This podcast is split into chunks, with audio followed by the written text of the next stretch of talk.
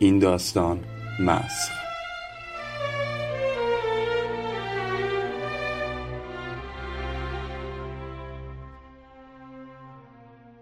یک روز صبح وقتی گرگور زامزا از خوابی آشفته به خود آمد دید در تخت خواب خود به حشره بزرگ تبدیل شده است. بر پشت سخت و زره مانندش افتاده بود و اگر سر را کمی بالا می گرفت شکم برآمده و قهوه‌ای رنگ خود را می‌دید که لایه هایی از پوست خشکیده و کمانی شکل آن را به چند قسمت تقسیم می کرد. رو اندازی که روی شکمش به سختی بند بود هر لحظه امکان داشت بسرد و پایین بیفتد.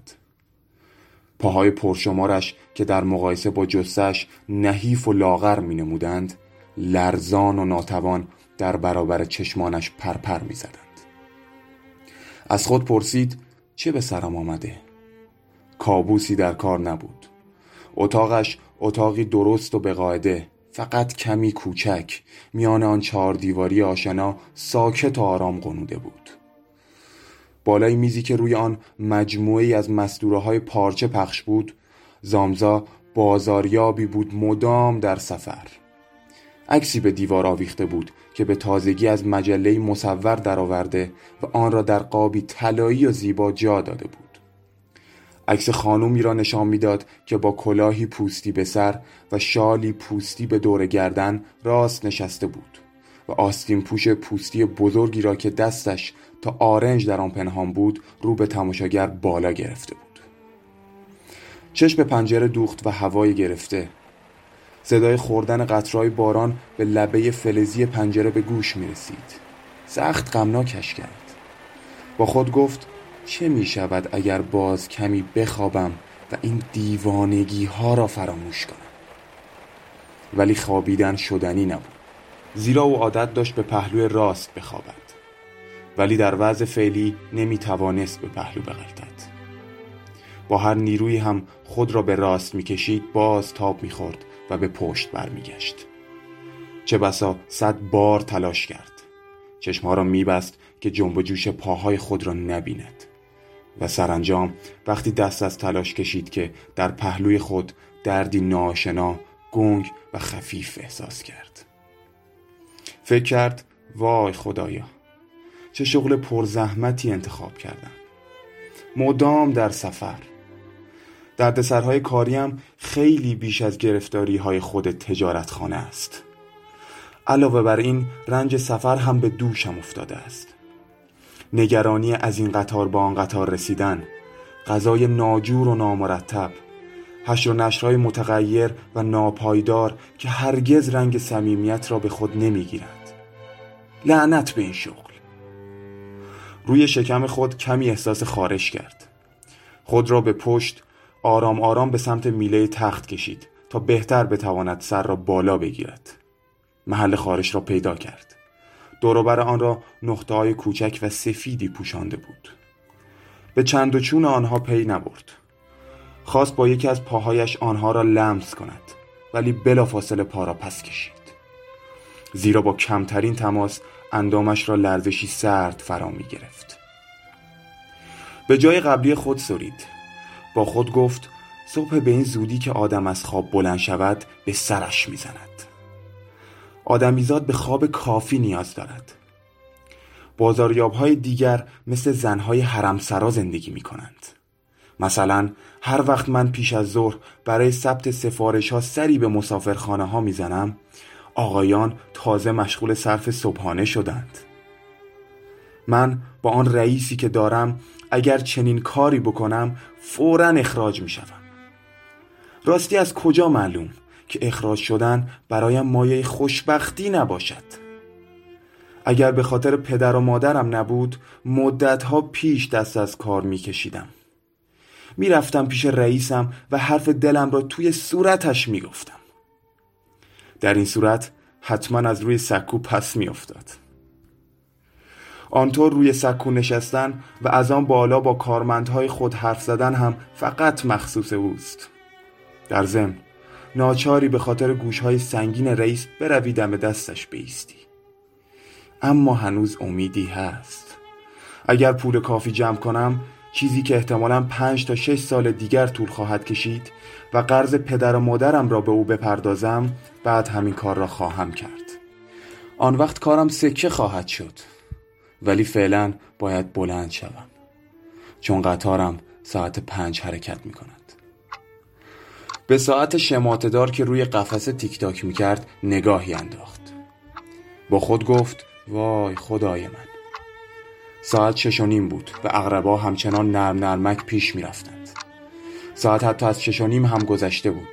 داشت به شش و چل و پنج دقیقه نزدیک می شد یعنی زنگ نزده بود. از روی تخت می شد دید که روی ساعت چهار کوک شده است. پس حتما زنگ زده بود. بله یعنی امکان داشت او به رغم آن صدایی که اسباب خانه را به لرزه میانداخت راحت خوابیده باشد. البته راحت که نخوابیده بود. ولی شاید درست به همین دلیل خوابش سنگین بوده است. حالا چه باید کرد؟ قطار بعدی ساعت هفت راه میافتد. برای رسیدن به آن قطار میبایست دیوان وار عجله می‌کرد. اما هنوز مستورهای پارچه را بسته بندی نکرده بود. خود او هم چندان سرحال و چست و چابک نبود. حتی اگر به قطار هم می رسید باز نمی توانست مانع داد و فریاد رئیس شود. چون خدمتکار تجارتخانه ساعت پنج دم قطار چشم راه او مانده بود و حتما تا به حال خبر احمال کاری او را به رئیس رسانده بود. خدمتکار مردی بود دست آموز رئیس. نه شخصیتی داشت و نه عقل و شوری. بهتر نبود بگوید بیمار شده است ولی چنین چیزی مشکوک بود و آبروریزی به بار می آورد چون گرگور در مدت خدمت پنج سالش تا به حال حتی یک بار هم بیمار نشده بود.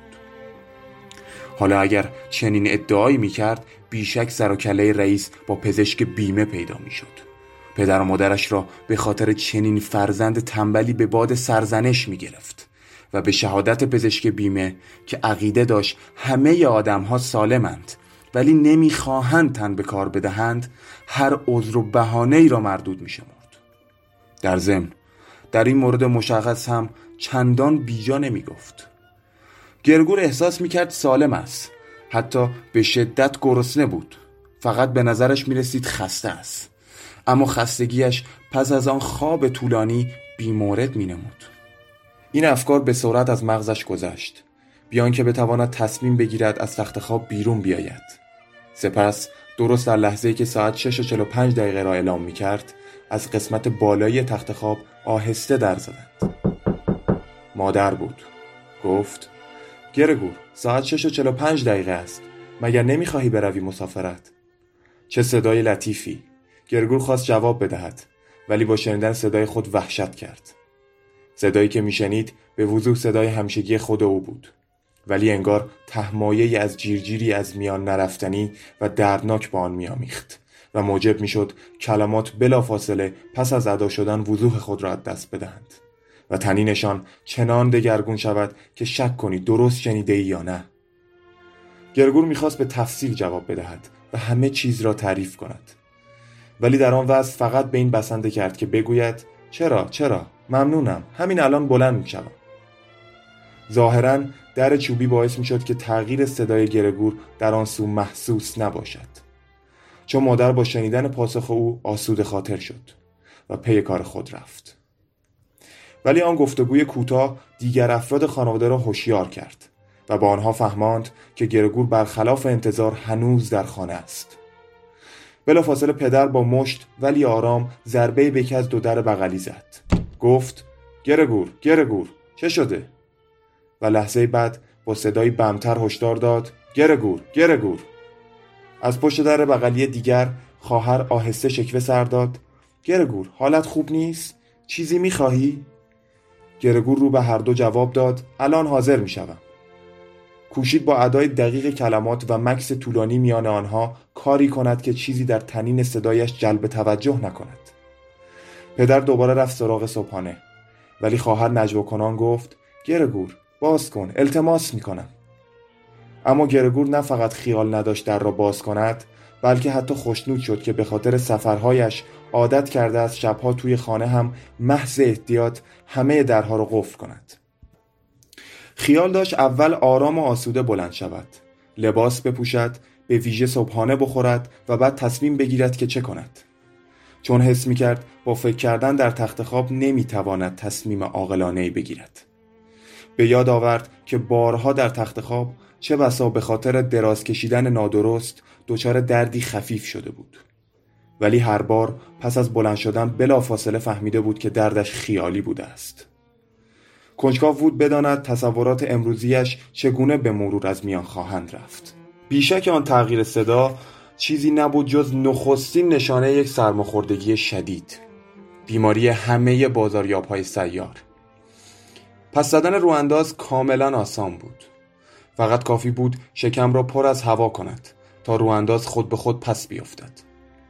ولی کار کماکان مشکل بود. به ویژه از آن رو که هیکلش بیش از اندازه پهن.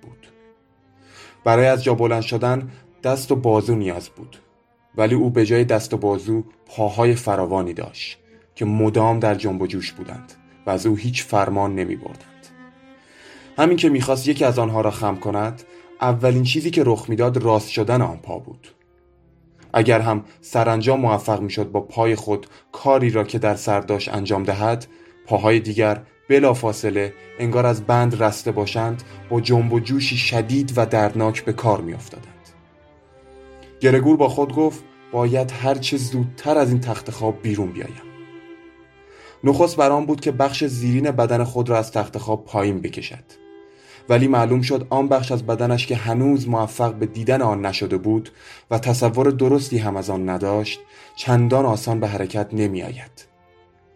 کار به کندی پیش می رفت و وقتی سرانجام از فرط خشم بی هیچ ملاحظه خود را با تمام نیرو به جلو انداخت در انتخاب مسیر اشتباه کرد. از این رو به شدت به میله پایینی تخت خواب خورد و از سوزش درد دریافت چه بسا فعلا حساس ترین بخش بدنش همان قسمت زیرین است. تصمیم گرفت نخست بالاتنه خود را از تخت خواب بیرون بکشد.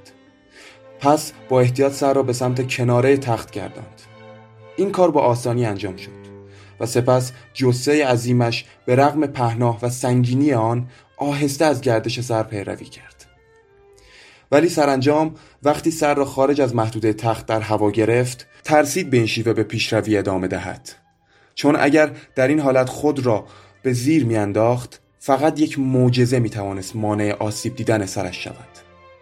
اما او به هیچ عنوان اجازه نداشت در چنین موقعیتی از هوش برود. پس بهتر آنکه در تخت خواب میماند. ولی وقتی با همان جد و جهد پیشین به حالت اول برگشت و آهکشان دید که پاهای نحیفش دوباره و این بار چه بسا شدیدتر از پیش در هم میلولند و او راهی نمییابد تا آن اختشاش را به نظم و آرامش بدل کند دوباره به خود گفت که ماندن در این تخت خواب امکان ندارد.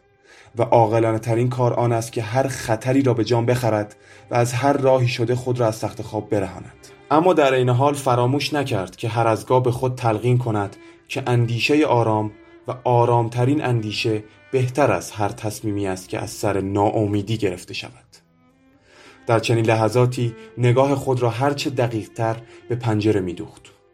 ولی متاسفانه مه صبحگاهی که حتی نمیگذاشت آن سوی خیابان تنگ و باریک دیده شود کمتر زمینه‌ای برای امید و دلگرمی به دست می‌داد. با شنیدن دوباره صدای ساعت با خود گفت ساعت هفت شد و هنوز چه مه قلیزی چند لحظه با نفسهای فروخورده آرام گرفت. گوی انتظار داشت سکون کامل روابط واقعی و بدیهی را بازگرداند.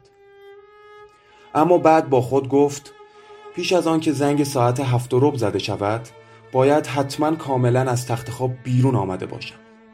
در ضمن تا اون موقع حتما کسی از تجارتخانه خواهد آمد تا سراغی از من بگیرد چون مغازه را پیش از ساعت هفت باز می کنند سپس سعی کرد هیکل خود را سراپا به طور کاملا یک نواخت از تخت خواب به بیرون تاب بدهد. اگر به این شیوه خود را از تخت پایین میانداخت به احتمال زیاد سرش آسیبی نمی‌دید. چون خیال داشت در لحظه سقوط آن را کاملا بالا بگیرد. ظاهرا پشتش سخت بود. بیشک موقع افتادن روی فرش آسیبی نمی‌دید. بیشترین نگرانیش از سر و صدایی بود که به پا می‌شد و احتمالا از پشت دورترین درها اگر نه مایه وحشت که دست کم مایه دلواپسی می‌شد. ولی چنین خطری را به ناچار باید به جا می‌خرید. وقتی نیمی از بدن گرگور از تخت بیرون زد این شیوه تازه بیشتر یک بازی بود تا کار و تلاش. فقط کافی بود مدام به عقب تاب بخورد. با خود فکر کرد که اگر کسی به کمک می آمد کارش آسان می شد. دو نفر آدم نیرومند کاملا کفایت می کرد. گرگور پدر خود و زن خدمتکار را در نظر داشت. آن دو دستها را به زیر پشت قوسی شکل او می سراندند. از تخت بلندش می کردند. از فشار بار روی دست خود خم می شدند و بعد فقط لازم بود کمی صبر کنند تا او روی پاها جست بزند. در این صورت امیدوار بود که آن پاها معنا و مفهومی داشته باشند. ولی درها بسته بود. با این همه آیا میبایست فریاد می‌زد و کمک می‌خواست؟ در عین درماندگی نتوانست لبخندی را که از این فکر ناشی شده بود فرو بخورد. حال آنقدر پیش رفته بود که اگر تاب نسبتا شدیدی به خود می‌داد به سختی می‌توانست تعادل خود را حفظ کند. باید هر چه زودتر تصمیم قاطع می گرفت چون فقط پنج دقیقه به هفت و مانده بود که زنگ در به صدا درآمد. با خود گفت کسی از تجارتخانه آمده است. و با آنکه انگار خشکش زده بود پاهای نحیفش تندتر از پیش به رقص آمدند. لحظه ای همه جا در سکوت فرو رفت. گرگور دلخوش به امیدی نابجا با خود گفت در را باز نمی کنند. ولی بعد زن خدمتکار مثل همیشه با گامهای سنگین رفت و در را باز کرد. سلام گفتن فرد از راه رسیده برای گرگور کافی بود تا بداند چه کسی آمده است. شخص پیشکار.